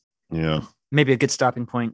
To me, what I took most from the reading was more so what I think is interesting, I guess, is the the libidinal economics of it related to repression, expenditure, jouissance, surplus, thinking of the unconscious as that balloon where you sort of press one area and then that that displaced energy. Another thing we didn't say much about was displacement, because that's kind of part of this too, is displacing things in the unconscious and that contributing to the humor, like standing in for something else, etc. Yeah, well, I mean, I think I touched on this a little bit earlier, but like the thing that's hanging over all of this is really interesting and makes it impossible to disprove Freud is no one can explain what laughter is. It's anomalous to humans, you know. It is a thing that um I don't- it's just one of those things living in the year 2022. What fucking year is it? Uh I think that's right. you- yeah, I literally forgot for a second. It's 2022. You know, you kind of you kind of marvel at the fact that there's this thing no one can explain yet. I don't know if I'm fully on board with to the extent of just belief that my mind is an economical space full of psychical energy that, you know, gets squeezed around like a freaking balloon or like a you know the air in a musical instrument or something like that and comes out in various ways that is a pretty bananas metaphor for something that holds all this together but as a metaphor it does Flows, it- baby, flows of energy. I mean, it works uh, well enough to where it at least implies like the shape of a thing, you know, and that's better than anybody else I know has got it at this. I mean, I literally like started, I was curious about comedy as a young person when I was deciding to try comedy. And I was, you know, super stoned and super young and thinking about this. And I was, why don't animals laugh? What is this? Why do we never think about this? Why can't you go to college and read a book that explains this? What the fuck and then i just became obsessed with it forever for that reason. It's a fucking mystery you know? It is the stuff that exists in philosophy. It's like mm-hmm. looking at the moon or something and not being able to quantify it or qualify it. Yeah this is great. I'm going to think about this forever. I'll probably read the rest of this book. I know that one of the classical philosophical definitions of the human, you know, if you exclude anomalies like the hyena, which isn't the their laugh is is its own kind of cry, the human being defined as the only animal that can laugh. And I think in modern times, even Sartre flirted with this, talking about the only animal that can laugh at itself, because that is, I think, one of the things we've come to is part of being able to laugh and being able to navigate our repressions is being able to make fun of ourselves, right? And being able to laugh at ourselves. And if you can't do that, then how are you going to laugh at someone else? At least without hypocrisy, which we are all guilty of at some point. But you know what I mean. Jake, I'm going to put this out on March 7th, so like next Monday. I don't know if you have anything that you want to pitch as far as Yeah. dates or or podcasts or whatever. Please feel free. Oh yeah, if you're in New York, uh, my monthly show Meat Space is happening on the 15th at the Gutter, which is in Williamsburg. And other than that, just want to plug my podcast, Pod Damn America, we discuss. Like a politics show with comedians, and it's you know we're leftists and whatnot. My other show is called Why You Mad. It's a little bit more of uh, this sort of stuff mixed up with some pop culture, philosophy, and stuff like that. Do with an anthropologist. She's very smart. And then uh, if you are, I imagine where your listeners probably are at, which is down in Texas, I'm going on tour for some reason with the band Eve Six from the '90s and another great band called We Are the Union, which is a ska band. We're playing the Mohawk in Austin to kick off this tour, and uh, then we're going to roll everywhere else from there. And it's all uh, When is on- that show, Jake? Because I'll definitely go. I'll come. That's out. on the 19th of 19th. April. Yeah. Um, and yeah, I'll, uh, I think I can get you in probably. I've got a little guest Oh, nice. list if anyone else is listening. These shows are selling out. We booked the Comet Ping Pong Pizza Restaurant in Oh my God. D.C. as a joke, and we sold out two nights in a row. So if you are interested in checking out tour dates, it's a nationwide tour. The dates are all on Eve Six's website and my website, and uh, they're selling out. So get them while you can. I'll link it. those in the show notes as well. The comet is is the is famous for that one thing that happened with the, the assault rifle. Yeah, it's where it's the where the That's where Hillary gate- Clinton rapes kids. Yes. Right, that's what it's famous for. Or, or eats babies, one of those, maybe both. Siphons adrenochrome. Adrenochrome, yeah, Yeah, they're okay. There. in the basement. that really exists, right? Mhm, Yeah, that's what we're playing. well, Jake, thanks so much for coming on the show. It was nice getting to getting to meet you. I know you've interacted with Coop before. This was this was a blast, honestly, and I'm so glad you did this with us. We'd be happy to do to do more something like this. Maybe maybe do some Zizek jokes next time. Look at those as, Well, as a model. Alenka Zup- Zupancic wrote that book on jokes as well. That might be interesting to look at or something. Something Although that's a lot harder. Yeah, I don't know, man. I'm I'm totally into it. So uh yeah, thanks for having me. This is a great time. I'm so glad I did this. Love theory. And I definitely feel like while I'm reading stuff like this, I'm like devoted my life to this thing. I should probably look at what people think about this, you know? And so I'm really glad we did it. So thanks for uh thanks for putting all this together. Once again, thanks to Jake Flores for joining us. But that will be this week's edition of the Machinic Unconscious Happy Hour with Cooper Cherry Taylor Atkins. Peace. the very roots of evil, of negativity and singularity, including the ultimate form of singularity, which is the whole state of things, the pure violence without object anymore. This is the typical violence of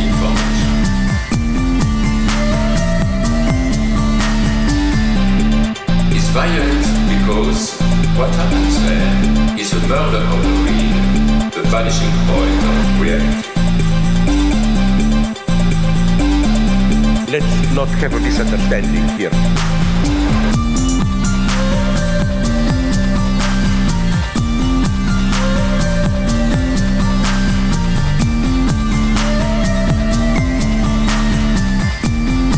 What I meant is the following.